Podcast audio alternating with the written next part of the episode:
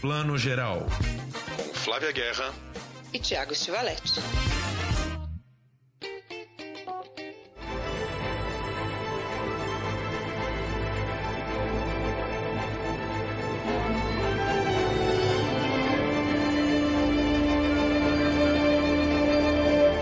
Bom dia, boa tarde, boa noite. Você que está ouvindo Plano Geral, seu podcast de cinema, nessa semana tão especial. Hoje a gente está assim, tapete vermelhosíssimo.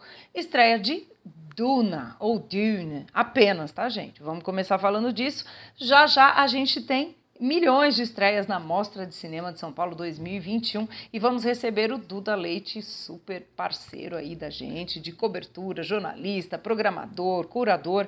Vai ser um papo muito legal. Começando aqui, como eu falei, por Dune, de Denis Villeneuve, um dos filmes mais esperados dessa última temporada. Tiago, Bom dia, boa tarde, boa noite. Vamos lá. Gostou ou não de Duna? Bom dia, boa tarde, boa noite. Flávia, eu não entendi. Esse Dune foi francês ou inglês? Dune. É, um, mistura, assim, de Julia Ducournau, entendeu? Diretora do Titanic, com o Dune.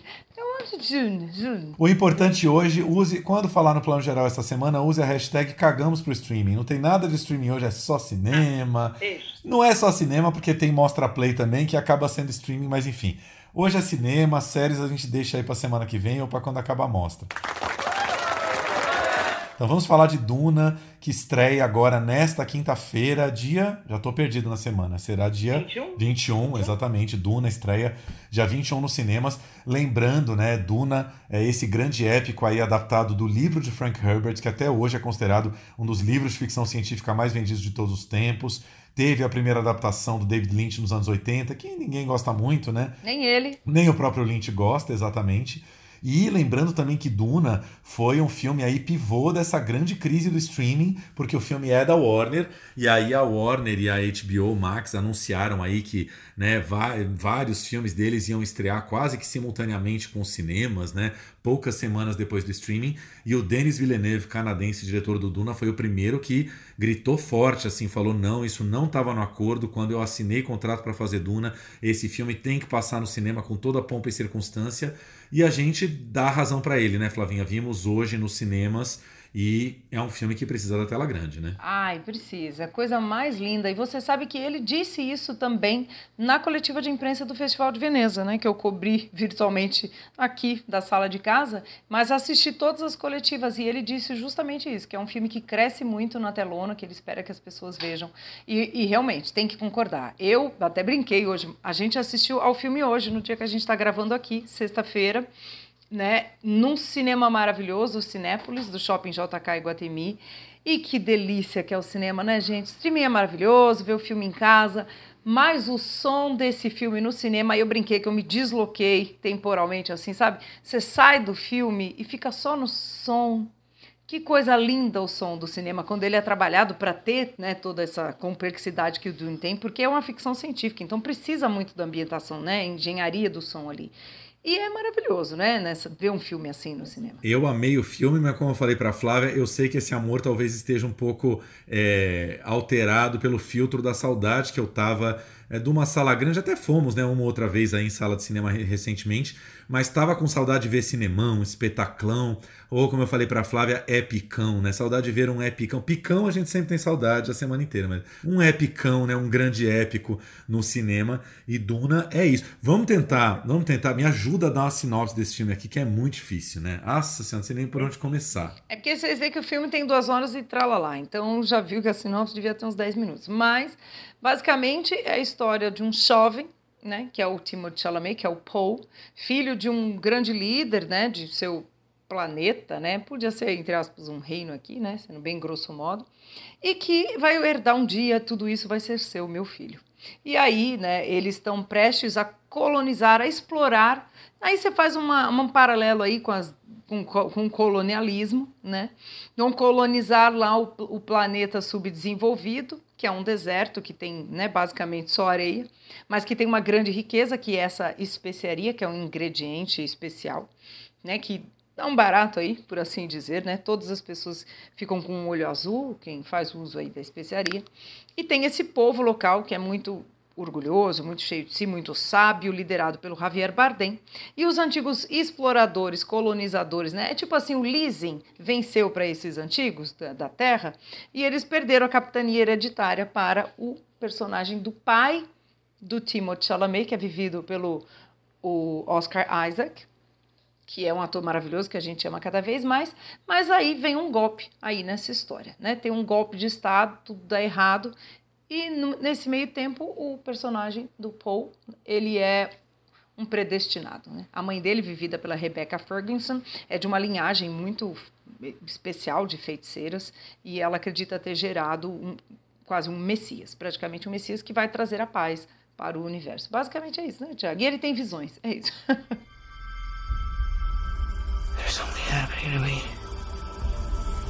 There's something awakening in my mind. I can't control it. What did you see? There's a crusade coming.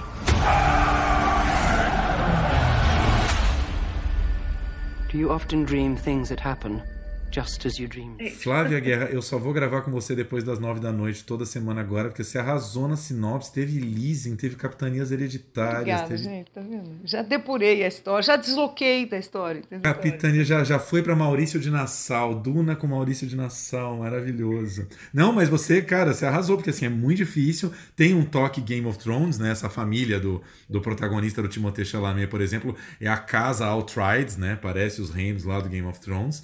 E, claro, tem muito esse lance colonial, né? E, e aquela coisa que você sempre tem que comprar no cinema, né? A família da Casa Trice é uma família do bem, e eles estão lá para uhum. explorar o. Como é que chama lá o negócio do deserto que tem lá? As especiarias, é. mas no fundo eles estão lá para ajudar aquele povo, ao contrário do antigo colonizador, que são os malvadões lá, né? Desde sempre. Mas, enfim, essa foi a sinopse. O importante é que Denis Villeneuve, um diretor que a gente adora, só para a gente lembrar um pouquinho aqui, é o diretor de A Chegada, que é um, para mim foi meu filme preferido de 2014. Aquele Sim, filme que a Amy, a Amy, Adams faz a tradutora dos ETs, né? uma linguista que traduz a linguagem dos ETs. Ai, maravilhoso. Ele dirigiu também Blade Runner 2049 com Ryan Gosling, participação do Harrison Ford que eu achei também um, uma continuação, né, um remake, sei lá o que, incrível de Blade Runner. Enfim, é, é um esteta que, que nos últimos anos caiu muito para esse lado da ficção científica e que dá esse tom, e que dá uns closes nos atores maravilhosos, cada plano é altamente estudado, enfim. É cinemão clássico, né? Com C maiúsculo. É cinemão, gente. É, e, e, o Denis Villeneuve, o que, que a gente gosta? Né? Porque aquela coisa, vamos pensar algo que é valoroso nesse filme. Porque eu, confesso, fui assistir pensando que, ah, vou ver uma ficção científica distópica, futurista, mas que tem um quê no passado, né? Essa coisa Game of Thrones aí. Star Wars também tem isso e tal, né? Tem aquela coisa ancestral e futurista. E vai ficar esse filmão de aventura, já vi tantos. Mas o que, que tem de diferentão nisso? A mão do Villeneuve. Ele é um super diretor, ele é maduro, as cenas são muito bem dirigidas. Até tem um momento ali, né, Tiago? Do começo para o meio ali, que é arrastado, tem aquele ritmo de livros, tá lendo um livrão. Então toma um tempão na apresentação de tudo. Vai preparado para isso, você tá vendo um épico, né? Não é um filminho de uma hora e meia, mais de duas horas e quinze. Mas tudo é muito bem dirigido, então é uma delícia de assistir. É gostoso, né? É, eu acho assim, é, a gente, aquilo que a gente conversou, né? É uma ficção científica muito adulta, então assim, toda a primeira hora do filme são duas horas e meia de filme, atenção. A primeira hora é toda uma grande preparação de você entender quem são os personagens e qual é o conflito. Eu acho essa primeira hora primorosa. E aí depois vem uma parte mais da ação, das guerras, das batalhas, mas não é um Star Wars, né? Não é um Game of Thrones, não é, não vai esperando esse nível de ação. Ele é um épico mais pro dramático do que para ação. É lindo dentro desse dessa seara, mas não vai esperando exatamente um Star Wars, né, Flavinha? Não, e eu acho que esse é um acerto do filme, porque é isso, Star Wars já tem dezenas, né? E, e a gente já viu outras ficções assim. Então, é, é um acerto tomar esse tempo para apresentar, e na verdade a ação mesmo vai começar no segundo, porque o filme termina totalmente no cliffhanger ali, né? O penhasco para te deixar pendurado para o próximo. Eu acho que o próximo dois, aí sim vão vir as batalhas. É, com certeza. E, e, o, e o Paul, né, o personagem do Timothy, como eu falei, ele tem visões e ele vê várias dessas batalhas. Ele vê uma grande guerra que está por vir. Essa grande guerra vem nesse segundo e o personagem da Zendaya, né, que é que chega ali, né, mais para o desenrolar dessa trama aqui, vai ter uma importância muito maior e crucial nesse segundo. Então, acho que eu vou, eu já quero assistir o segundo, já quero. Vamos ter que esperar acho que uns dois anos aí, mas quero. My planet Arrakis is so beautiful when the sun is low. Rolling over the sands, you can see spice in the air. The outsiders ravage our lands in front of our eyes.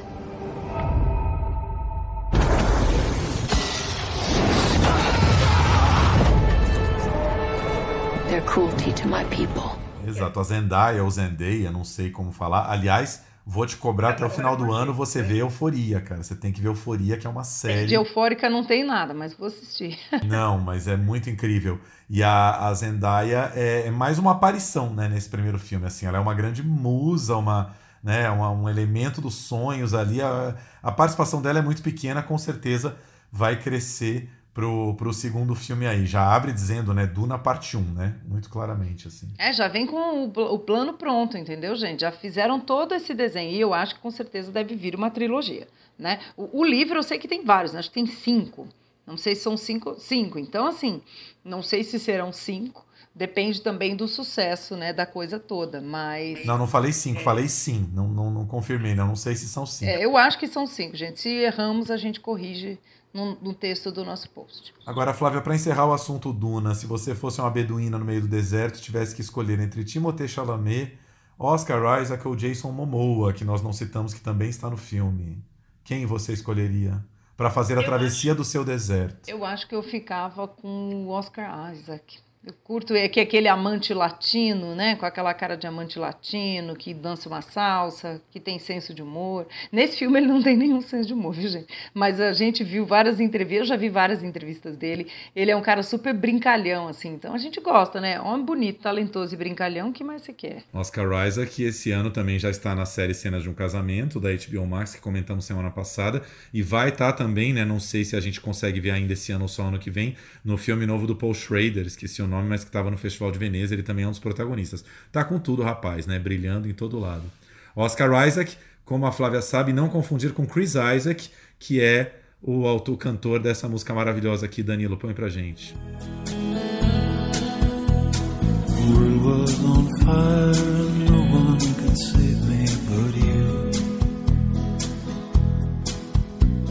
Strange world desire make foolish people. Ó, Flávia, esse é, esse é o Chris Isaac, o Oscar Isaac é o do, é o do filme. Mas é que os dois são sexy sensuais sem ser vulgar, e é por isso que eu misturo, entendeu? Ainda tem o mesmo sobrenome, gente, é complicado. O Chris Isaac não sabemos como é que está hoje, né? Estamos falando de uma figura dos anos 90, vamos, vamos buscar como é que tá. lá pra mim, ele cristalizou ali, entendeu? E o filme, e o filme do Paul Schrader, ou Schrader, que a gente cada hora também fala de um jeito, é The Card Counter, ou, não sei, em português vai ser o carteador, né? O jogador de cartas, o contador de cartas cartas. Ele faz esse cara, né, que sai da prisão e sobrevive ganhando jogos aí em Las Vegas, porque ele é um super as da, do jogo. É isso, acho que não tem título nem previsão de lançamento no Brasil ainda.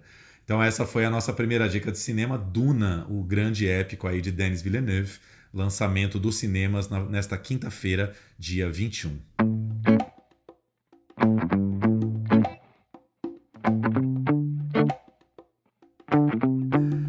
E a gente fala agora de Mostra Internacional de Cinema de São Paulo, que está começando agora nesta quarta-feira, dia 20. Nesta quarta-feira, às 8 da noite, já tem sessões aí em 10 salas de cinema com 10 filmes diferentes que vão ficar sendo aí a abertura da mostra, já que esse ano não tem uma cerimônia fechada para convidados. E a partir de quinta-feira, circuitão grande, nem sei quantas salas exatamente, mas enfim, é, são 264 filmes na mostra toda, 160 e poucos por aí no Mostra Play e a outra metade, mais ou menos, também nas salas. Alguns poucos filmes vão ter nos dois, vão ter nas salas e vão ter no Mostra Play, e uma programação imensa. E a gente chamou, como a gente fez ano passado, vamos chamar hoje para bater papo sobre a mostra com a gente, um amigo nosso, jornalista, crítico, curador, cineasta, que uh, já viu alguma coisa da mostra também, já conseguiu ver um pedacinho da mostra e vai contar um pouco pra gente. Duda Leite, bem-vindo aqui ao Plano Geral. Oi, Thiago. Oi, Flávia. Tudo bem? Oi, Duda. Que ótimo ter você aqui com a gente. Que delícia. Tá nervoso não, né? Aqui é pra bater papo tipo, esquece que a gente tá gravando, vamos, vamos bater papo. É, a graça é essa, viu, Duda? Isso aqui é já é um clichê do, do podcast que a gente sempre fala que a gente inventou o plano geral para continuar falando com as pessoas na pandemia, entendeu? Trocando com os amigos. E a gente vai manter isso pós-pandemia também. E também nem sabemos quando que vai acabar essa pandemia, né? Também. Então, esse pós-pandemia tá demorando para chegar, mas enfim. Vamos marcar o seguinte: mostra 2022 tem que ser mais nas salas, esperamos, né? Mostra online agora sempre vai ter, mas tem que ter mais presencial também. É, eu, eu acho que esse formato vai ficar, vai, vai vir, veio para ficar, né? O formato híbrido, assim. Eu acho Sim. difícil que não tenha mais online, pelo, pelo enfim, pelo, pelo sentindo o que está acontecendo né, no, no, no, cinema, no mercado e tal. É isso aí. Duda, sem falar da idade de ninguém, mas já falando um pouco, qual foi sua primeira amostra e alguma lembrança que você tem dessa primeira amostra? Puxa, já de cara, né? É isso. Ele já pega pesado, né? Então, olha, eu, assim, a minha primeira lembrança da mostra, eu não sei dizer exatamente qual foi um, a edição, mas deve ter sido em, acho que a sexta ou sétima foi assim, deve ter em 80 e talvez 4, sei lá, 84, 85. Eu lembro que eu estava no, no colegial ainda, no ginásio, aliás, e eu agora já dei a idade de qualquer forma, né? Tipo, com esse tudo bem. Eu lembro que eu matava a aula para ver a retrospectiva do Roger Corman, que teve no, no Cine Gazeta, que na época, né, hoje em dia é o Reserva Cultural, na época era o Gazeta, e teve uma retrospectiva nesse ano que eu não tenho certeza se era 84, 83, 84, e teve uh, essa retrospectiva do Roger Corman, e eu fui ver todos os filmes, eu fiquei louco, e foi uma. Eu até brinquei com a Renata quando o, o documentário que eu fiz, o Tickmentary, foi exibido na mostra muitos anos depois. Eu comentei isso que a mostra me inspirou muito, porque essa retrospectiva passou um filme chamado Viagem ao Mundo da Alucinação, do Roger Corman, que é The Trip, né, que é com o roteiro do Jack Nicholson e com o Peter Fonda no elenco, e é um filme sobre LSD, então foi um filme assim que me marcou muito, e eu era jovem, né, então assim, foi um filme que eu fiquei bem impressionado na época, mas foi muito legal, enfim, essa é a primeira lembrança que eu tenho, mas tenho muitas, né, tem uma coisa só que eu, que eu lembrei agora também, que queria falar, que é, uma vez, quando a mostra ainda era no Cine Metrópole, não sei se vocês pegaram essa época, acho que não, né? Não peguei. A, a gente pegou Metrópole. de ler sobre, de leitura. Aonde era? É...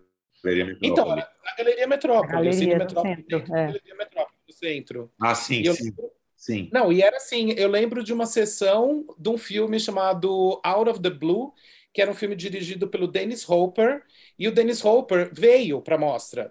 E foi e era super engraçado, porque ele estava num período meio de baixa e assim, ele tinha feito esse filme, mas ele estava naquela fase pré-Blue Velvet, então ele estava assim super a carreira dele e ninguém dava bola. E ele estava na Galeria Metrópole com o seu chapéu de cowboy e eu fui conversar com ele. Oi, Denis, a gente ficou batendo depois do filme tipo assim, era muito engraçado, porque assim, ninguém ligava, não era que nem hoje em dia, que imagina, seria, né, uma bom, hoje em dia ele já morreu, mas enfim, tipo, se encontrar uma qualquer ator, as pessoas ficam, né, superiores, uh, assim, empolgadas, então, e nessa época, tipo, ele tava lá de boa, ninguém dava bola para ele, foi bem legal. Tiago, qual é a sua? A, a minha lembrança? Ah, eu vou falar aquela que a Flávia adora, que acho que a gente até já falou ano passado, que sou eu e ela fazendo faculdade de jornalismo na ECA, e aí fomos cobrir para o Jornal do Campus a abertura da mostra de 97, se eu não me engano, que foi na Estação Júlio Prestes, acho que ainda não havia a Sala São Paulo como ela é hoje, né? Foi meio que num espaço, né, Flávia? Era um espaço meio aberto, onde eles ainda iam fazer alguma coisa ali. Era meio que um galpão coberto ali dentro daquele espaço onde hoje é a Sala São Paulo. E aí foi a projeção do Hanabi, né, Fogos de Artifício do Takeshi Kitano, que é um dos filmes muito cultos da mostra, sim. Kitano, que eu me lembre, não veio, né? Acho que ele não estava. Mas eu lembro que assim, eu e a Flávia éramos muito estudantes. E aí, claro que tinha aquele deslumbramento, assim, a gente vendo pela primeira vez aquela fauna de cinema de São Paulo, assim, olha a Marina Persson da MTV, olha o Marcelo Rubens Paiva, uma galera de São Paulo que depois a gente cansou de encontrar, né? É, e era assim, eu já tinha ido a mostras, eu lembro muito bem, por exemplo, o Tarantino na Augusta. Eu lembro disso quando ele passou Cães de Aluguel. Eu lembro, eu lembro muito vida e eu lembro também uma sessão com o Julian Schnabel é, na mostra, que foram duas assim que eu era bem mais nova Mas eu lembro, assim, que eu já tinha ido em algumas sessões da mostra, tanto que a gente já adorava a mostra, já admirava, quando chegou o convite, que era convite de papel, viu, gente? Na faculdade, que foi para um professor nosso, e era para duas pessoas, assim, a gente disputou a tapa. Vai eu e o Tiago, ainda bem que era para duas pessoas, e era isso, né? Já estava claro ali quem é da turma inteira, quem eram os do cinema, né? Isso, quem é que não ia ganhar dinheiro com o jornalismo. Que não ia para o jornalismo econômico. Mas assim, é, eu lembro assim, eu já tinha ido às sessões da mostra, mas eu nunca tinha ganho um convite para ir como convidada, né? Era público, né? Que também é maravilhoso, a gente é público até hoje, mas era diferente, né, Tiago? Então marcou muito por isso. A gente foi como jornalistas, né, convidados. Mas, mas as aberturas da mostra sempre foram muito geniais. Eu lembro uma abertura, que aliás foi a primeira mostra que eu trabalhei, a 28ª mostra em 2004 que o Leon bolou uma abertura no Cine Piranga que estava para fechar. E aí você vê como a mostra tem essa tradição de ajudar as salas, né? Como tá fazendo esse ano. E aí, cara, foi. Você tava, Duda, também? Não, em 2004 ah. eu tava. Eu morava em Miami, eu tava fora. Foi uma abertura com Land of Plenty, que é um filme é, americano do Wim Wenders, que não, não marcou muito. É, eu lembro que na mostra o filme chamou Terra de Fartura, mas depois, quando lançou comercialmente, teve outro nome. E aí foi assim, a, as sessões eram lá e o festão também foi lá, no saguão do Ipiranga. E o Ipiranga nunca tinha sido usado né, para balada, muito menos para festival de filme cult, assim, então foi muito legal. E logo depois, né, infelizmente, apesar do, da força da mostra, acho que uns, sei lá, quatro meses depois ou até antes, o cinema fechou, né? É verdade, mas foi, uma, foi memorável mesmo, né? As aberturas Ô, Flávio, da mostra. eu lembrei, você falou uma coisa, você falou do Tarantino na Augusta, eu lembrei de uma coisa engraçada. A minha a Lorena Calabria, né, jornalista, que também é minha amiga e tal, ela, eu lembro que ela entrevistou o Tarantino quando ele veio para essa mostra, e eu lembro, ela me contou isso que assim, na verdade, a assessoria de imprensa, como a gente sabe, né, quando vem uma pessoa, se o Tarantino viesse hoje, imagina, teria 100 pedidos de entrevista, seria impossível ele atender todo mundo. Mas ninguém conhecia também, ninguém sabia quem ele era. É. Então, a assessoria ficou ligando para ela, ela me contou isso, falou assim: ah, você não quer entrevistar esse cara, um americano? Mas, o Quentin Tarantino dela, ah, tá, vou fazer.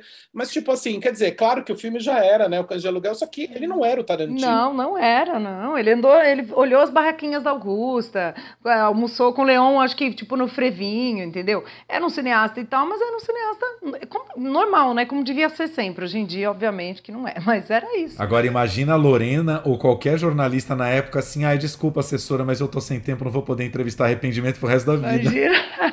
e falando de aberturas, eu lembrei de uma que, assim, eu sou péssimo para lembrar as datas, mas eu lembro de uma que o filme de abertura foi A Flor do Meu Segredo e foi a é, exibição no Vão Livre do, MASP e veio 90... Pedro Almodóvar, Marisa Paredes e Rossi De Palma. Eu lembro porque eu entrevistei a Marisa Paredes nessa época para o Eurochannel ainda. Eu acho que isso, eu não lembro de que ano que é o filme, A Flor do Meu Segredo 95, é 90. Foi a abertura de 95. Porque o filme é incrível. Eu lembro, não fui e tal, eu lembro disso, porque eu lembro acho que vi o, o Flor do Meu Segredo na mostra e eu já frequentava, era isso, acho que foram as primeira, segunda mostra que eu fui. E, e mesmo a Moldova era um cara famoso e tal, mas eu acho que ele ficou é, no Brasil mais famoso ainda depois. Leo, tienes que salir de casa, hacer cosas. No puedes pasarte el día entero esperando que te llame Paco. Me estoy volviendo loca, mamá. ¿Está especializada en algún tipo de literatura? Mujeres sobre todo. Aventureras, suicidas. ¿Qué opina de Amanda Gris? ¿Cómo sabe que Amanda Gris es una mujer? Nadie ha visto una foto suya. Nadie sabe quién es. ¿Qué? Criticándome. É, Duda, você gostou dessa sessão, mas o Almodóvar não gostou. Não sei se você lembra, mas no livro do Leon Cinema Sem Fim, ele conta que o Almodóvar ficou puto da vida com, a, com o som da projeção. É. Acho que ele nunca tinha visto um filme dele em sessão ao ar livre, ainda mais uma avenida com a Paulista. E ele disse que gritava com o Leon assim: como você tem coragem de passar meu filme com esse som, não sei o quê. Enfim. Mas assim, também isso é uma coisa engraçada de falar, porque sim, eu lembro que ele detestou, mas ao mesmo tempo, assim, eu gostei, foi um evento, né? Era um evento, claro, é claro. é óbvio, era o lugar ideal para assistir aquele filme, ainda mais porque um filme, é um filme super. Eu amo A Flor do Meu Segredo, enfim, amo a Moldova, mas é um filme super intimista, né? Com certeza não era um filme adequado para aquela situação. Então, realmente, eu entendo ele ter é. ficado bravo. Era mais pelo happening, né? Ah, gente, ver Rossi De Palma, Marisa Paredes, assim, no, no Vão Livre, e, e o próprio Moldova, claro, né? No, no Vão Livre mas foi incrível. Será que foi nessa época que ele ficou amigo do Caetano Veloso, né? Que depois eles ficaram super amigos, ele foi para Bahia. Né? Acho que já antes, viu? Acho que é um negócio até do comecinho dos anos 90 lá. Quando ele começa a colocar músicas do Caetano no, no, no filme, que talvez o A Flor do Meu Segredo seja o primeiro, ele já, já era amigo do Caetano há um tempo já. É, porque ele tem vários amigos brasileiros, né? Essa movida toda, a movida de Madrid e tal. Eu lembro que quando ele veio dessa vez, entre, alguém perguntou para ele o que, que ele se ele falava português, se ele conseguia falar português. E eu lembro que ele, acho que foi numa entrevista, acho que foi na MTV, quando ele foi apresentar um prêmio, né, no VMB, teve isso, eu acho. Ele não lembro, acho que foi inclusive com o Caetano. Enfim, mas daí perguntaram quais se ele conseguia falar português, ele falou que ele só sabia falar três palavras em português bunda, fofoca e suruba. E que com essas três palavras conseguia resolver tudo que ele precisava. Eu adorei. Fofoca é uma palavra maravilhosa, né? Fofoca, para quem não fala português, é uma palavra assim divertidíssima, né? Bom, voltando à vaca fria aqui, bom, se deixar, meu filho, aqui, juntando os anos de mostra dos três, a gente faz uma edição inteira de 2 horas e 40 só com lembranças do passado, né? Vamos falar um pouquinho de presente desta edição da mostra. Duda, você, Antes da gente falar, antes da gente dar as nossas dicas de, de alguma coisinha que a gente já viu. Primeiro quero te perguntar três filmes que você ainda não viu e que você tá louco para ver na mostra, seja no Mostra Play, seja na telona. Bom, então, os que eu não vi, que eu tô louco para ver, com certeza, o primeiro da minha lista é o Titan, né, que ganhou a Palma de Ouro é, esse ano e é o filme novo da diretora Júlia Ducournau, né, que se tornou a segunda mulher apenas a ganhar a Palma de Ouro e que com certeza eu acho que é um dos filmes que eu estou mais curioso, assim, com mais curiosidade para ver esse ano, né, um filme que tem uh, sexo com carros, né, e uh, gênero fluido, enfim, eu acho que deve é um filme de terror com certeza. Eu acho que tem a ver um pouco com Crash, que é o filme do David Cronenberg, que eu também adoro, que também tem a questão do sexo com automóveis. Então, esse filme, Titânia, eu estou muito afim de ver. Não sei uh, agora dizer se exatamente se vai passar só nos cinemas ou no Mostra Play. Só no cinema. É, mas logo depois lança na MUBI, né? É, Titânia Mostra não ia passar no streaming. Ainda mais que ele é da MUBI, né? A MUBI quer garantir o streaming para ela, justo até. É o meu, é o meu número um também. É o meu também, não vamos nem repetir. Todo mundo, né? Essa vai ser um, uma sessão para disputar tapas, assim, né? Nossa Zé. Filme número dois. Então, o número dois também, por coincidência, também é também vai ser distribuído pela MUBI, portanto, acho que também só vai estar nas salas, que é o Memória do Apichatpong Veracetaku, né, que também é um cineasta que eu adoro, que já ganhou também a Palma de Ouro, né, com o Tio Boone, e eu também tô louco para ver, é, um, é, o primeiro filme dele falado em inglês, né, apesar de da ação se passar na Colômbia, e é estrelado pela Tilda Swinton, né, musa total, então estou muito curioso para ver como foi essa, esse encontro da Tilda Swinton com o, o Apichatpong. Vocês sabem o que eu descobri? Só te interrompendo, estava lá cobrindo os prêmios Platina em Madrid, Aí tem o mercado de conversa, né, entre produtores, aquela coisa de mercado. E tinha um evento unindo vários países e tal, e tinha o pessoal da Ancine da Colômbia. E a Colômbia tem feito um trabalho maravilhoso de incentivo ao cinema, produções, coproduções. E esse filme do Apichapong, eu aprendi lá, a mulher falando, uma, a representante da, da Ancine colombiana falando que o Apichapong ganhou uma bolsa de estudos do governo colombiano para estudar lá, né? E aí o projeto do Memória nasceu desse projeto da bolsa. E foi assim que começou o projeto. Então eu achei maravilhoso, assim, você vê, né, gente, quando um país investe em seu cinema e também dá bolsa de estudos para grandes cineastas e também jovens cineastas, nasce um Memória, que vai parar em Cannes, amores, com Tilda Swinton. Mas espera um pouquinho, pergunta, essa bolsa de estudos para Pichapong foi agora recente ou antes da Palma de Ouro? Não, foi dele? agora, recente, foi, sei lá, há dois, três anos, maravilhoso, assim, é, quando a gente fala de política pública para o cinema, é disso que a gente fala, a gente só queria trazer isso, porque eu achei maravilhoso esse caso e nunca ia saber disso se não fosse a representante lá contando esse case, achei muito legal. E só, e só, aliás, vamos lembrar um pouco de dar, falar um pouquinho da sinopse dos filmes, né, gente? Mas que tem, assim, a sinopse do Memória é maravilhosa que a Tilda Swinton começa a ser acometida por um barulho, né, por um ruído, um zumbido, sei lá o que que ela tá ouvindo, e aí pelo jeito as outras pessoas não estão, né? Achei isso já maravilhoso. Pois é, eu tenho um zumbido no ouvido meio eterno, então assim, isso já me chamou super atenção também. Muito bom. Aí se lembra o filme novo do Gregório Graziosi, o Tinnitus. Tô louca pra, pra assistir. Ah, esse eu não vi. Eu não vi também, tá, não, não tá pronto ainda. Tô super curiosa para assistir. Mas é engraçado essas coincidências, né? Porque você falou agora desse outro filme que tem a ver com a, a questão do, do tinnitus, enfim, do, do, zumbido, mas eu lembrei que também tem o Carro Rei, que eu não vi ainda, mas que é um filme brasileiro que também tem a ver com carros, né? Daí falando de carros. Assim. Esse a gente viu, Carro Rei. E o Carro Rei passou, né, no Cine Fantasy, acho que passou, passou em Gramado, a gente assistiu.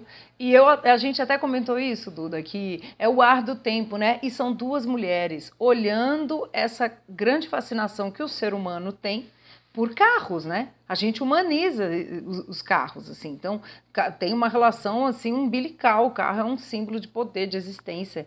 E, e eu acho que no caso da Júlia, mais ainda essa coisa do masculino, né? Que ela brinca muito. Né? Eu ia falar isso. De alguma maneira, é um fetiche que a gente sempre tomou como um pouco mais masculino, né? Não que as mulheres não tenham, mas o carro sempre teve aquela coisa da virilidade e tal. Então, bem isso que você falou, né? Duas diretoras mulheres bacanas. A Julia Ducournau, ela tem essa coisa de, de como fala, de, é, de levar a barra, sei lá, assim, de, de puxar os limites do, disso, né? De feminilidade e tal. Porque ontem, por, por acaso, eu revi o Raw para entrar no clima do Titanic, que é o primeiro filme dela, né? E é um filme de terror super punk, assim, super pesado. E daí você vê, e assim, também o gênero terror, apesar de, claro, ter várias mulheres incríveis diretoras, como a Mary Harron, enfim, tem várias, mas não é um, um gênero normalmente associado a mulheres, né? No Brasil tem a Gabriela Amaral Almeida, por exemplo, também, que é uma diretora né, que faz filmes de terror bem punk. Mas o meu terceiro filme, é, que eu quero muito ver, também é de uma diretora mulher, por coincidência, que é o Bergman Islands, que eu acho que também deve estar na lista de vocês, porque eu adoro a Mia Hansen Love e uh, eu adoro os filmes dela. E assim eu tenho eu adoro uh, quer dizer eu adoro não eu nunca fui para Ilha de Faro mas eu tenho meio uma fascinação. Eu fui para a Suécia já duas vezes. Eu tentei ir para Ilha de Faro que na verdade fala Fora. Foi engraçado porque eu estava no hotel e falei ah eu quero ir para Faro. Daí a mulher Faro Faro daí Fora enfim descobri como fala pronuncia em sueco e é onde né fica o centro o Bergman Center que foi até dirigido por uma brasileira, né, pela Helena Beltrame, por um tempo. E, enfim, eu estou super curioso para ver esse Bergman Island, o que, que a Mia Hansen Love fez. Eu, e, e Flávia, é, é engraçado porque eu acho que essa ideia do filme, posso estar enganado, mas eu tenho quase certeza que também deve ter surgido quando a Mia Hansen foi fazer algum tipo de. É, como residência, fala, de... né? Acho que ela foi fazer alguma residência lá. É. é. Demais. Cineastas fazem eu, eu adoro, assim, eu amo Persona, por exemplo, é um dos filmes favoritos da minha vida e é uh, passado em Faro ou fora, então, enfim, eu estou bem curioso para ver também. E esse filme, né, Duda, só, só lembrando, se eu não me engano, é o primeiro filme da Mia falado em inglês, né, e aí tem um elenco internacional com o Gabriel Byrne, Mia Wasikowska, né, não lembro se tem mais alguém famosinho, assim, mas tem esses dois que eu lembro. Tim Roth também, exatamente. Tem Gabriel Byrne, né, tô viajando tem, né? Eu não tenho certeza. Eu vi o Tim Roth e a Ah, não, eu posso ter confundido Gabriel Byrne com o Tim Roth. É. Eu também tô curioso. Esse eu também não sei se vai passar, porque esse não é da MUBI, né? Ou do MUBI. Então esse eu não sei se vai estar. Tá... Ah, não, desculpa, eu já vi. Esse tá no online. Esse tá na Mostra Play, né? Tá no Mostra é. Play, vai estar tá no online também. Flavinha, seus três filmes que você ainda não viu, mas está louca para ver. Só lembrando aqui, realmente acho que eu viajei, tá, gente? Eu confundi o Gabriel Byrne com o Tim Roth lindamente. Acontece, gente, a essa hora, nossa. Olha, o meu primeiro, com certeza, é Titane, né? Não adianta. Estou falando do filme, eu vi a coletiva de imprensa dela, eu vi a entrevista dela em Cannes, tudo. Então, assim, eu tô, né, não só porque ganhou Cannes. Eu lembro quando eu estava lendo, né, a gente lê sinopses, vê os trailers. Eu lembro de eu mandando para o Thiago o trailer do Titanic antes de Cannes começar e falando, tô louca para ver esse aqui. Né? Nunca ia esperar que o filme fosse ganhar, porque eu achei o trailer super poderoso. E aí o filme ganha, né? E é tanta coisa interessante que tem sido falado que eu não tô louca para assistir. O segundo, gente, desculpa, vem de Cannes também. Eu quero ver o Annette, porque a Annette também chega já já no streaming, né? Vai chegar logo. Mas eu adoro o Léo Carrax, né? Eu acho que ele é responsável por várias das sessões mais esdrúxulas da minha vida. Com o Thiago também, já vimos filmes dele em Cannes juntos. Nunca eu saio indiferente, mesmo quando eu não gosto. E com dois nomões, né? Eu amo Aidan Driver, adoro a Marion Cotillard. Né? É um musical, que é um gênero que eu não gosto muito, mas eu sempre quero ver coisas que as pessoas estão criando para inovar no musical. Vindo desse cara, eu estou muito louca para ver esse filme, eu quero muito ver no cine, na tela grande. Quero, quero ter esse prazer, né, Tiago, também. Com certeza. Eu também estou louco para ver o Anete, porque Eu acho o Leos Carrax um cara que ele é poeta, né? ele trabalha com poesia também. É, é, a gente gosta dessas figuras meio bissextas, né? Que não filmam todo ano, nem de dois em dois anos, que aparecem muito de vez em quando. E aí o Holy Motors foi um filme esnobadíssimo em Cannes, né? Que é um filme tão interessante, tão maravilhoso, que, que tem desde o Denis Lavant, que é um ator francês incrível, até a Kylie Minogue, um elenco todo todo estranho. E eu, e eu acho o filme uma pérola, assim, uma preciosidade. Assim como quase tudo que ele faz. Ele é um cara que mudou muito, né? ao longo da carreira. Assim, você pega aqueles filmes cults dele dos anos 80, ali o Sangue Ruim e tal, para agora é, é, um outro barato, tem uma certa evolução ali, mas sempre muito fascinante, enfim. First time I fell in love. Woke up next to the girl and escaped fast and far. But Anne has changed me. What I see in her is obvious. What she sees in me. Esse filme era um dos meus três imperdíveis que eu, eu já assisti para fazendo a seleção da mostra e é incrível, assim, é demais. E eu tô louco, e eu tô com vontade de ver na tela grande também, porque o filme é muito bonito visualmente. Eu amo o Leo Carrax também, acho ele maravilhoso. E vocês falaram dessas sessões de Cannes, eu vi uma, um filme dele em Cannes que foi assim o filme mais é considerado um dos filmes mais foi o maior fiasco da carreira dele, que é o Paula X que é com a Catherine Deneuve e o Guillaume Depardieu, que foi super uh, mal recebido em Cannes, assim, faz, foi em 98, acho. E é um filme que tem cenas de sexo com a Catherine Deneuve, assim, é uma loucura total o filme. E eu gostei do filme, mas assim, o filme foi arrasado assim em Cannes. E, e a Net é maravilhoso realmente, e o Adrian Driver tá incrível e a Marion Cotillard também, enfim. Ai, e Flávia, você... não, e é engraçado você falar que você não gosta de musicais porque eu fiz uma exposição no Mi sobre musicais, né?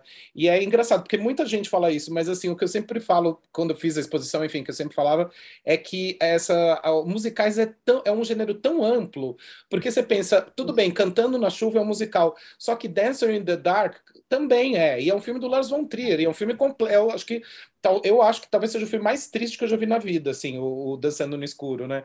Então, assim, é um gênero tão aberto que vocês vão, acho que vocês vão gostar muito, porque o Não, realmente... É, é, incrível. É, não, mas quando eu digo isso, Duda, e, e, e eu por isso que eu sempre me dou, né, e, e, vou ver os musicais, é que eu não gosto em geral do gênero musical, que é aquele básico que a gente já sabe que vai virar um, um pouquinho de dramaturgia, um pouquinho de, ah, é musiquinha, dramaturgia, musiquinha. Esse tipo de musical que não traz nada de novo, eu não gosto. Assim como eu também não gosto de dramas que são clichês, né, e tal.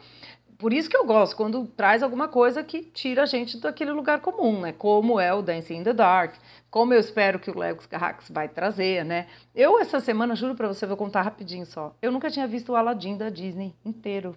Não tinha visto, tinha dado tempo. Aí eu vi finalmente eu assisti. Eu falei, gente, não é que eu gostei? Gostei, assim. Também tem a memória afetiva, mas eu curti o Aladdin. Então, assim, né, né que eu odeio todos. Eu não sei que horas a Flávia dorme. Ela fez seleção de Brasília essa semana, mas ela viu o Aladdin. Maravilhosa. Eu vi Aladdin no avião, gente. Eu, avião. eu não vou falar nunca meus filmes aqui. A gente não chega nunca. Vai, Vamos filme lá. número 3. Filme número 3, eu estou louca para assistir o filme novo da Laís Bodansky, o A Viagem de Pedro. Eu, a, né, a gente ama o cinema brasileiro, o cinema brasileiro sempre fica mais ao largo, claro, da mostra, porque a gente quer ver esses filmões de festival, mas eu quero muito ver o filme novo dela, eu sei que é um projeto diferente dela, né, passado muita parte, boa parte num barco, né, porque a viagem do Pedro mesmo, né, do Dom Pedro, no caso. Dom Pedro I, é, né? Dom Pedro Exatamente, I. Dom Pedro I e é o Cauã Raymond, um projeto que também partiu dele, né?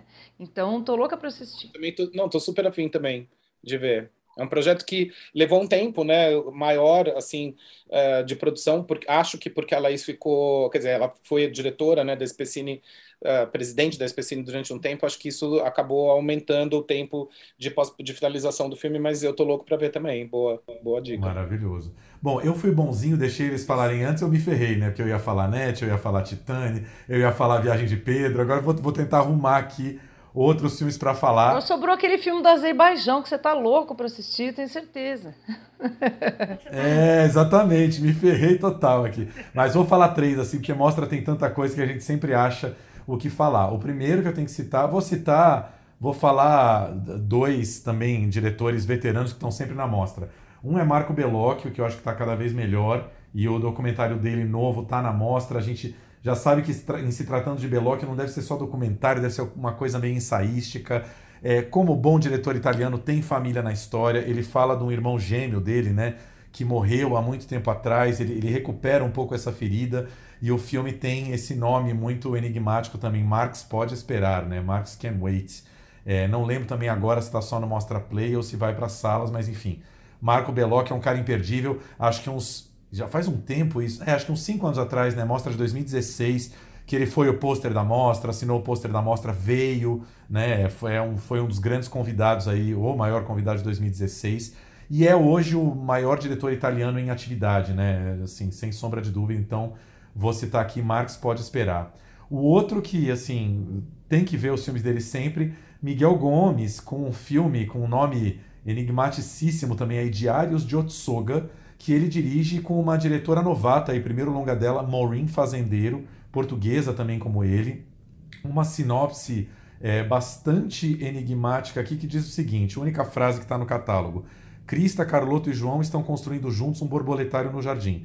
Os três compartilham as rotinas domésticas dia após dia, eles não são os únicos. É o que se sabe do filme, é uma ficção, não é um documentário, mas Miguel Gomes é aquele cara assim que tem uma criatividade assim. Eu acho que é um dos artistas mais criativos do cinema mundial, assim. É, Tabu é uma obra-prima, os três filmes da trilogia das Mil e Uma Noites é para ver e rever milhões de vezes, então é, Miguel Gomes aí em meu segundo lugar. E o terceiro, ai meu Deus, gente, o que, que eu vou escolher terceiro? Eu vou chutar o balde aqui. Andrea Arnold, que é uma diretora que eu amo, britânica, maravilhosa, com Cal, um filme chamado Vaca, em que ela filma uma vaca, é um documentário sobre a vida afetiva de uma vaca, não sei o que pode sair. O filme passou em Cannes numa sessão lateral, né? nem todo mundo conseguiu ver lá, então assim, o filme ainda está meio novo, meio rolando aí, mas a Andrea Arnold é muito louca, sempre foi muito louca, então assim, resolveu fazer um documentário sobre uma vaca, eu já tô lá querendo ver. Você sabe que o Kleber Mendonça Filho, né, que estava no júri de Cannes esse ano, e acho que a Andrea Arnold também, né, ou ela estava não no júri principal, talvez no júri da Camerrador, não lembro. É, não lembro agora, mas acho que era ou da Sertan Regar ou da Camerador. E ele foi assistir, postou foto com ela e tudo, e disse que o filme é ótimo. Adorou. O Kleber já deu essa dica aí, já, já, a gente já tinha anotado aqui. Ah, que legal. Eu, eu li a sinopse também desse filme, eu não conheço muitos outros filmes dela, mas eu, eu fiquei super curioso também. Eu amo documentário, então esse eu quero ver também. Boa, Bem, bem, lembrado, assim, acho que vai ser muito bom. Vocês já viram, né, gente, que por esses seis filmes, que já viraram uns 15 aqui que a gente citou, ninguém dorme nas próximas duas semanas, que esses são só para começar. Exatamente. Olha, antes da gente passar aqui para os filmes que a gente viu, fazer um quiz rápido, assim, um testezinho rápido, que eu não preveni o Duda, vou pegar ele de surpresa aqui. Duda, é, filmes que estão na mostra com nomes excêntricos, bizarros. Eu vou dar três títulos para você. Talvez você já saiba um pouco sobre eles, é, né, por conta da seleção e tal, mas uh, se você tivesse que escolher um desses filmes pelo, pelo nome, qual desses você escolheria? Alternativa A. Sanguessugas, uma comédia marxista sobre vampiros. É um filme da Alemanha, uma comédia alemã. Os Cães Não Dormiram Ontem à Noite, um filme do Afeganistão com o Irã. E esse também adorei esse nome. A Vingança é Minha, Todos os Outros Pagam em Dinheiro, um filme da Singapura. Putz, é, você me pegou, claro, de surpresa. É, eu não vi nenhum dos três, essa mas é adorei os três títulos. É, mas adorei os três títulos. Eu acho que eu ficaria com o primeiro o Sanguessuga, porque eu adoro filme de vampiro, então eu vou com o primeiro. Da onde que é? Ele é uma comédia alemã. Ah, alemã. Tá, ah, legal. Flávia iria em qual por esses nomes? Ai, gente, gostei do da Vingança, curti. Vingança é minha, eu pago como eu quiser, eu cobro como eu quiser. Eu achei maravilhoso, gente. A vingança é minha, todos os é. outros, todos os outros pagam é, dinheiro. Faz favor. Vamos, vamos descobrir esse filme. Singapura, né? Dá mais curiosidade ainda. Já gostei, já curti. Flávia, para você, um desses três aqui, um acho que você já sabe um pouco sobre o que é, mas o título é lindo. O que vemos quando olhamos para o céu. Um filme da Macedônia. Alternativa A. Alternativa B, O Cego que Não Queria Ver o Titanic, um filme da Finlândia. E a alternativa C, um filme chinês, um rio corre, vira, apaga, transforma. Que nome lindo, isso é um haikai, né? Já, pronto, já é um poema, né? Poema, assim, dá pra... Lindo, mas eu, eu gosto, é, eu acho que esse é o título mais bonito, mais poético, né? É um haikai. Você põe um rio, corre, transforma, pronto, é um haikaizinho, sem moldura. É, Eu tava olhando a lista da amostra, assim, bati esse nome e falei, ai, bom, então vamos fazer, vamos tentar ver os seis filmes durante a amostra. Quero tentar ver esses seis. só já não ia nome. dormir, agora também já não almoço. Já vou cortando coisas aqui da vida social pra dar conta. E às vezes o filme é ruim, né, gente? Acontece, você vai lá, assim, ai, que título lindo, hum, não gostei do filme. Acontece também. Acontece. Gente, quando a gente fala filme ruim, é isso. Não é que a mostra só tem filmes, nossa, obras-primas. Mas a gente gosta também quando é ruim, porque é sempre uma descoberta, né? O ruim e o bom aqui é um negócio muito relativo. Gostoso é a gente curtir aí essa maratona, né, Tiago? Entrar e não saber o que que vai acontecer. Depois a gente traz essas memórias também de mostra de um filme que você entrou e falou: Meu Deus. Exato, não. E aqui lembrando um pouco o nosso saudoso Leon Kakoff, né, que foi o fundador da mostra e faleceu em 2011. Eu lembro que toda a coletiva de imprensa e várias entrevistas, a primeira coisa que o Leon falava é isso: o grande prazer da mostra é pegar um filme que você nunca ouviu falar e entrar e tentar descobrir. Não vá apenas nos, nos filmes né, que você conhece, que você já ouviu falar, enfim. E é verdade, né? Com isso eu lembro que eu descobri um dos cineastas que antes era só eu que gostava muito, depois esse cara ganhou o Oscar, depois ele virou um chato, parece que agora se reencontrou, que é o Paulo Sorrentino. Eu lembro que quando eu fui ver o Amigo de Família, é, eu não tinha visto os outros dele ainda. Eu saí maravilhada, falei, meu Deus, que filme é esse que eu vi? Quem é esse? E eu sempre entro, o Thiago sabe, todo mundo. É italiano, eu já estou entrando, né? Já quero ver. E saí maravilhada, assim, fiquei fã dele. E tô louca para ver esse filme novo dele também, que estava que não tá, infelizmente. Chama Foi a Mão de Deus, tá, gente? Esse filme chama Foi a Mão de Deus. Isso. Aliás, uma dica rápida aqui, um parênteses, já que se falou em streaming aqui, lembrando que o documentário do Todd Haynes sobre o Velvet Underground, que agora me escapou o nome, acabou de entrar na Apple TV Plus, para quem tiver interesse aí, foi um dos destaques de, de Cannes esse ano, né?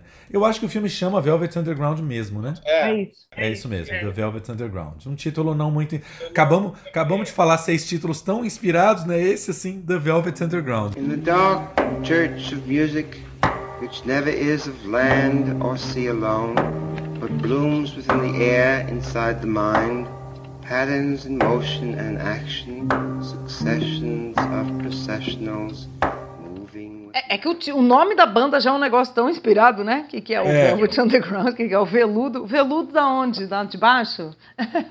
Vamos lá, Duda, duas dicas de filmes que você já viu, que você quer dar para os nossos ouvintes. Vamos dar duas, duas em duas, se der a gente faz mais uma rodada. Então, é, o primeiro é um. Na verdade, eu pensei também, eu sei que a Flávia adora documentário, você também, enfim, mas eu pensei em dois documentários. O primeiro é O Garoto Mais Bonito do Mundo, ou The Most Beautiful Boy in the World, que é um filme sueco. É, de dois diretores, é uma dupla, é, Christina Lindström e Christian Petri, e é um filme bem legal é, sobre, é um documentário, na verdade, assim, é um filme lindo e muito triste. É um filme assim não aconselhar, não indicado para pessoas que estão deprimidas, porque é um filme sobre a história do Bjorn Andersen, que é um ator sueco que foi descoberto aos 15 anos de idade pelo mestre italiano Luchino Visconti para fazer o papel do Tazio no filme Morte em Veneza. E o filme é triste porque a vida dele deu tudo errado depois que ele fez o filme. Ele ficou muito famoso, né? Ele ficou assim, uh, um, ele se tornou imediatamente um ícone do cinema só de trabalhar com o Visconti, né? Que é o mestre do cinema italiano. E, mas a vida dele foi horrível, aconteceu, deu tudo errado depois, e ele está atualmente com 60 e poucos anos, mas assim, você uh, olhando a imagem dele, parece que ele tem 80, ele está muito velho, ele, ele participou, quem viu Midsommar, né? Ele é um daqueles velhos uh, que participam do ritual do filme, do Midsommar, então é, eu acho que esse filme vale muito a pena ser descoberto, é bem legal. E o outro que eu pensei, também um outro documentário, é o Truman e Tennessee, Uma Conversa Pessoal, que é um documentário da Lisa Imordino Vreeland, uma diretora americana, que é sobre a, a, relação entre dois, dois dos maiores escritores, eu acho, do século XX, que é o Truman Capote e o Tennessee Williams. É bem legal o jeito que ela faz o filme, porque ela faz um paralelo entre a vida deles, os dois eram gays, os dois eram alcoólatras, os dois vieram de lares é, completamente é, disfuncionais, Ele, os dois vieram do sul dos Estados Unidos, então tem várias coisas que ela fez esse Uh, que ela faz essa ligação entre eles e que é bem interessante. Acho que são dois documentários interessantes assim para o público descobrir. In 1970, Lucchino Visconti went around the world to find the perfect beauty for the lead in his upcoming film Death in Venice. Quel âge a-t-il Il est très grand, hein De taille, 15 cm. Il est très beau. Dis-lui d'enlever son pullover. Tuda me lembrou um pouco a Neuzinha, que teve aqui com a gente ano passado, que a gente pediu dicas da Neuzinha, ela também focou bastante nos documentários. E é legal, né? Porque, em geral, às, às vezes eles se perdem um pouco no meio dessa seleção gigante da mostra. E você trouxe aí, pô, Truman Capote, Tennessee Williams e, e o Tátsio, né? Quem é cinéfilo sabe de quem estamos falando, né? Flavinha, Com duas certeza. dicas. Olha, duas dicas. Um, eu vou começar com. Eu adoro, né? Vocês sabem, cinema latino-americano. Então, eu vi esse filme em Cannes. Aliás, até entrevistei a diretora, a gente vai trazer aqui. E eu amei, não esperava nada. Eu adoro quando isso acontece. Foi uma sessão online, mas eu deixo a dica aqui. Eles, eu, eu vi, né? Online. Se chama A Noite do Fogo. É da Tatiana Hueso, que é uma documentarista mexicana. E ela ganhou um prêmio. Ela foi uma das premiadas na Uncertain Regard. O filme ganhou um prêmio. Acho que foi uma menção honrosa. É México, Alemanha, Brasil, aliás. Copro... Olha que essa pro- coprodução. México, Alemanha, Brasil e Catar. Muito louca, né?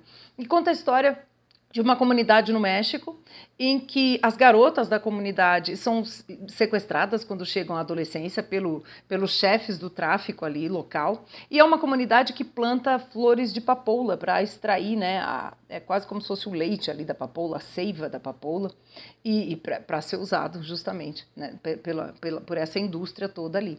Então é um filme lindo, que tem um tom documental, mas ele, você está sempre ali no fio da navalha. Muito bonito, o cinema ameri- latino-americano, assim, sabe? Lindo pra gente ver essa atmosfera. Eu amei, fiquei fã da Tatiana. E tá na mostra. Fiquei super surpresa e feliz que o filme tá na mostra. Maravilhoso. Vamos só ver aqui se tá assim. A Noite do Fogo tá na seleção da Mostra Play, ou seja, dá pra ver em casa. tá? Vale muito a pena. Segunda dica aqui que eu deixo, que eu sei que, né, a partir hoje os olhos estão muito mais voltados para esse filme, né, que vai estrear já já também, mas é, deixo aqui a dica, o Deserto Particular do Ali Muritiba, né, trazendo um brasileiro aqui, porque é o nosso filme que disputa, né, uma vaga para o Oscar. O filme ganhou um prêmio na, na, numa mostra paralela do Festival de Veneza que chama Venice Days. Seria, acho que, a quinzena dos realizadores de Veneza. É um filme lindo, né? É um filme de amor nada comum e, como disse a comissão do Oscar, é um filme que fala do poder de transformação através do amor. Eu acho que a gente está precisando muito disso, sendo bem poliana aqui. Tinham outros representantes muito legais, Sete Prisioneiros, por exemplo, do Alex, do Alex Morato, que também está na mostra e vai estrear na Netflix. Tinha a Última Floresta, do Luiz Boianese, mas eu acho que o Ali Muritiba comoveu ali a comissão muito por isso, assim, é um filme que aquece o coração. Então deixo essa dica aqui também. É um dos que eu vi, eu sei que vocês, acho que o Thiago também, né, Thiago? O Deserto Particular, sim, já vi, adoro, acho um filmaço, assim. Ali Moritiba é um cineasta que só cresce, né? E é impressionante como começou no documentário, foi pra ficção, né? Fez uma passagem lindíssima, assim, e, e, e é isso que você falou, é um filme, é um filme muito duro sobre o amor em tempos de dureza, assim, mas, mas assim, super interessante, assim, elenco incrível, enfim, vale muito a pena. Pensei em você hoje enquanto eu corria.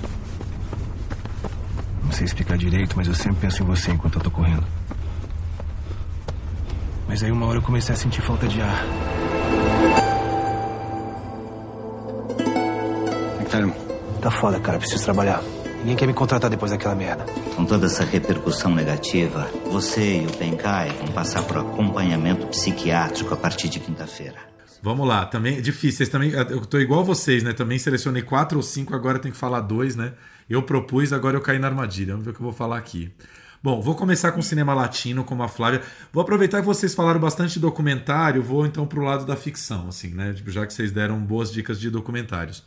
É um filme que eu já vi que tá na mostra, filmaço. Lorenzo Vigas, um diretor venezuelano que vive há 20 anos no México e fez esse filme no México agora. É um filme novo dele chamado A Caixa, segundo longa do Lorenzo, o primeiro é, chamado em, na- na- em espanhol Desde Allá. No Brasil ganhou o nome de De Longe Te Observo e é um filme que está na Globoplay, na, na plataforma da Imovision, mas também na Globoplay para ser assistido filmaço. Assim, é, ganhou muito surpreendentemente. filme.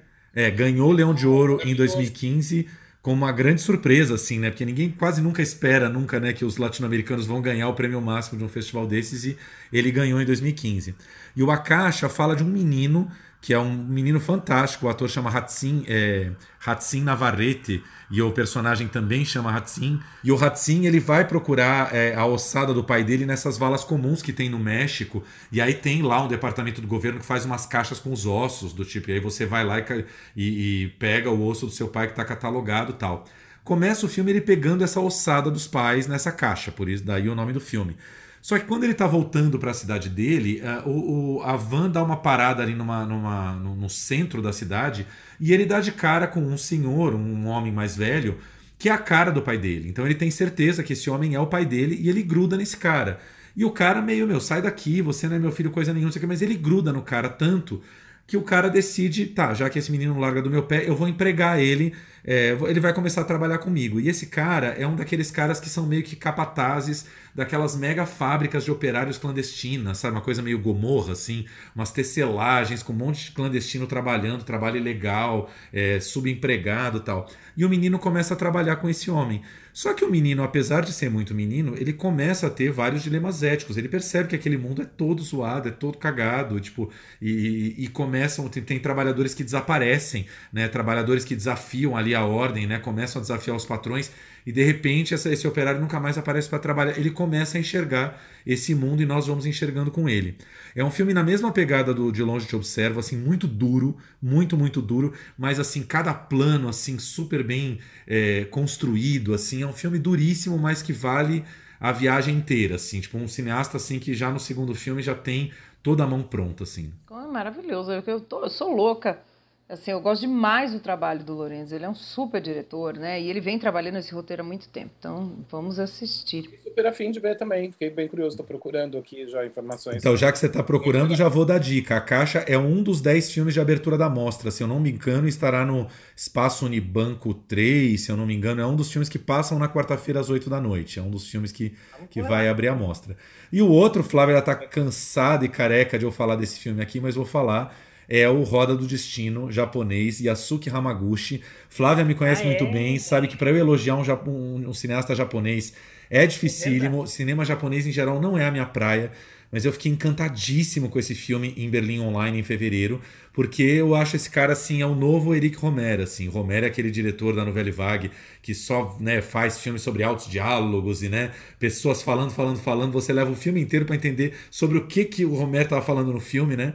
E esse cara é a mesma coisa, assim, são três histórias curtas, uh, as três protagonizadas por mulheres. A primeira história, por exemplo, é uma moça que começa a perceber que a melhor amiga dela está apaixonada pelo ex-namorado dela e o que, que ela vai fazer sobre isso. E a última história que eu achei a mais fascinante, que é uma mulher que está andando ali, saindo do metrô um dia e ela vê uma moça fala assim: Nossa, você não é aquela moça do meu colégio, nossa, quanto tempo! A gente viveu tantas experiências juntas, você não era minha melhor amiga, mas quanta coisa eu lembro de você, não sei o quê. Ela se confundiu, essa mulher não é essa pessoa do passado, só que essa estranha resolve entrar na brincadeira e diz: Ok, eu sou essa moça do seu passado. Quer tomar um chá na minha casa? Vamos conversar sobre o nosso passado. E elas vão, enfim. Lembra um pouco, né, o Romero, assim, esse plot. E, cara, são uns diálogos incríveis, inacreditáveis. Você fica assim com o olho pregado, querendo saber para onde essas três histórias vão. Esse cara é um mestre, assim, eu tô apaixonado por ele. Ele estava com o filme, esse filme passou em Berlim e ganhou um premião, né, Flávia? Ganhou, acho que grande prêmio do júri, uma coisa assim. É, depois ele já estava com... Grande prêmio do júri. Já estava com longa novo em Cannes, em maio, um filme chamado Drive My Car, baseado num livro do é, Haruki Murakami. Infelizmente, esse filme de Cannes não está na mostra, mas já temos o Roda do Destino para ver, também passando na abertura da mostra aí, quarta-feira. Aliás, estou quase querendo rever esse filme na telona. Enfim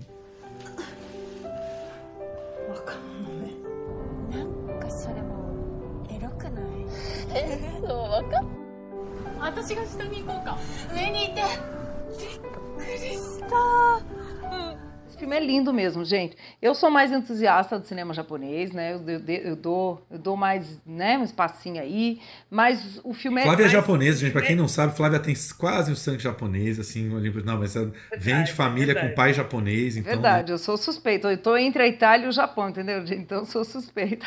Tá toda do lado errado da Segunda Guerra, né?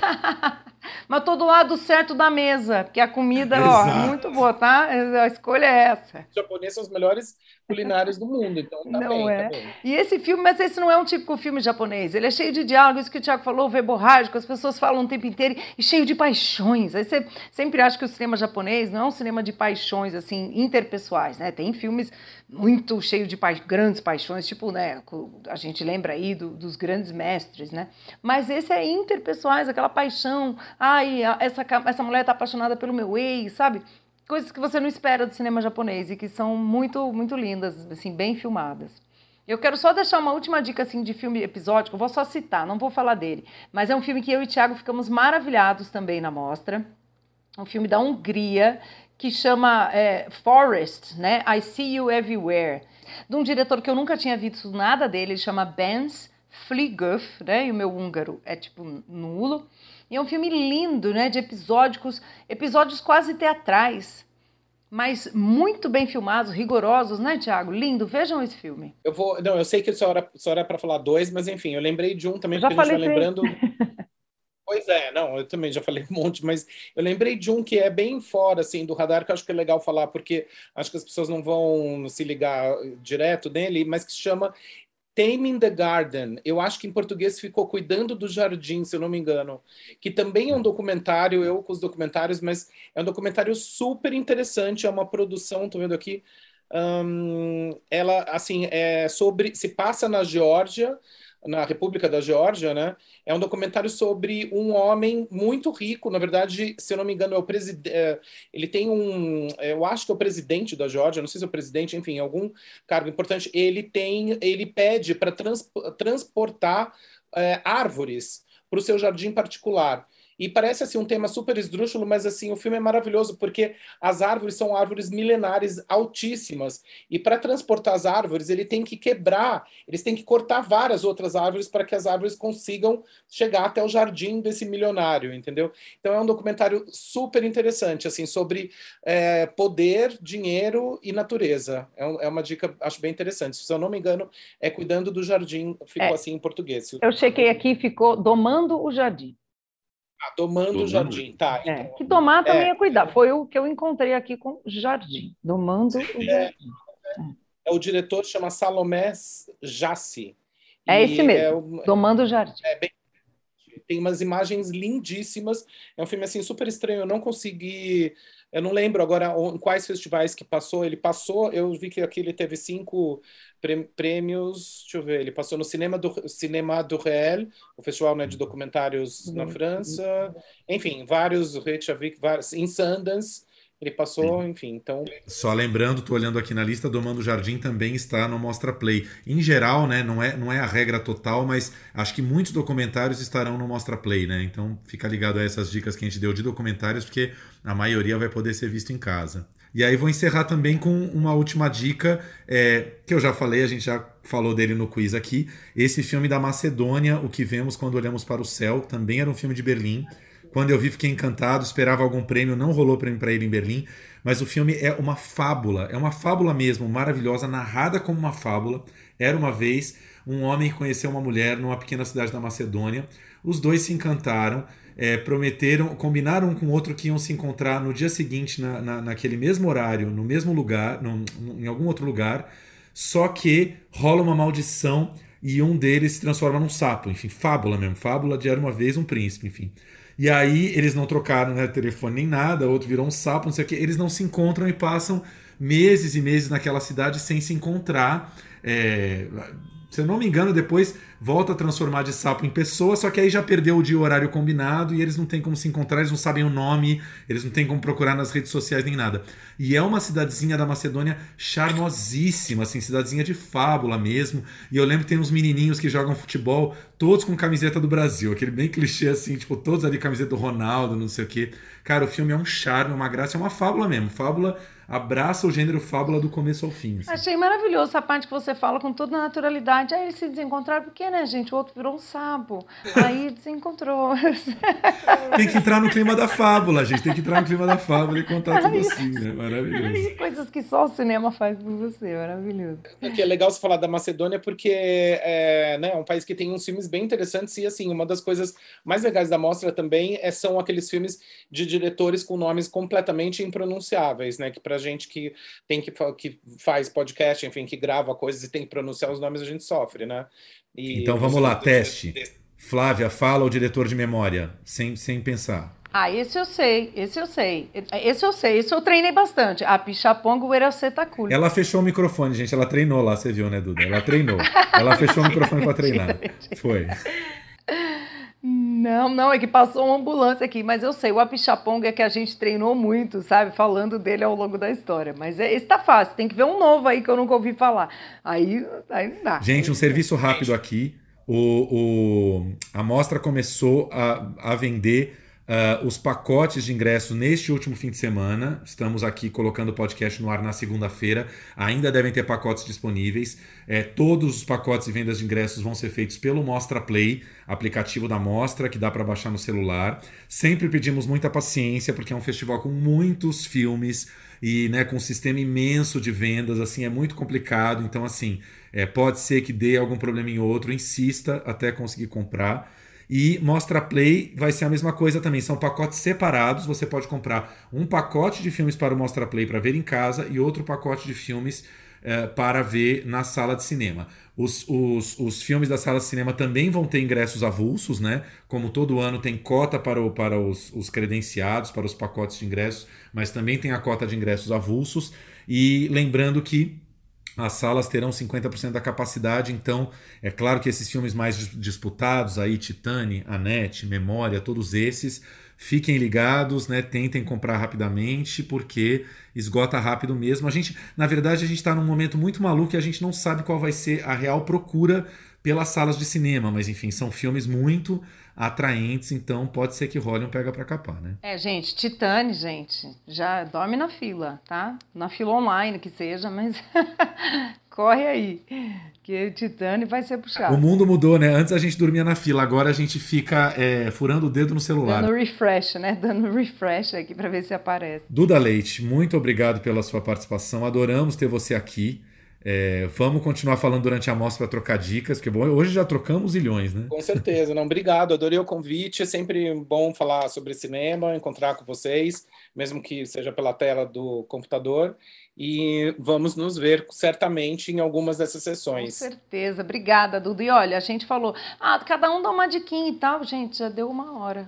A gente precisa de mais uns cinco podcasts da mostra. Mas mostra isso, né, gente? O bom é que os filmes depois, graças a Deus, vão pipocando ao longo do ano, né? Senão ninguém consegue dar conta. É isso aí. Lembrando, gente, que o Thiago está fazendo várias entrevistas bacanas para a mostra, né? Para o site da mostra, para o YouTube da mostra, o Duda também. Então acompanhem lá. A gente também vai fazer, vai trazer entrevistas com os brasileiros, po posts lá na página do Terra do Plano Geral, no Instagram também, porque não dá para encerrar tudo aqui só no podcast. Mas acompanhem também o YouTube da mostra, que vai ter coisa bacana que os dois vão trazer. O Thiago já falou com o Lorenzo Vigas.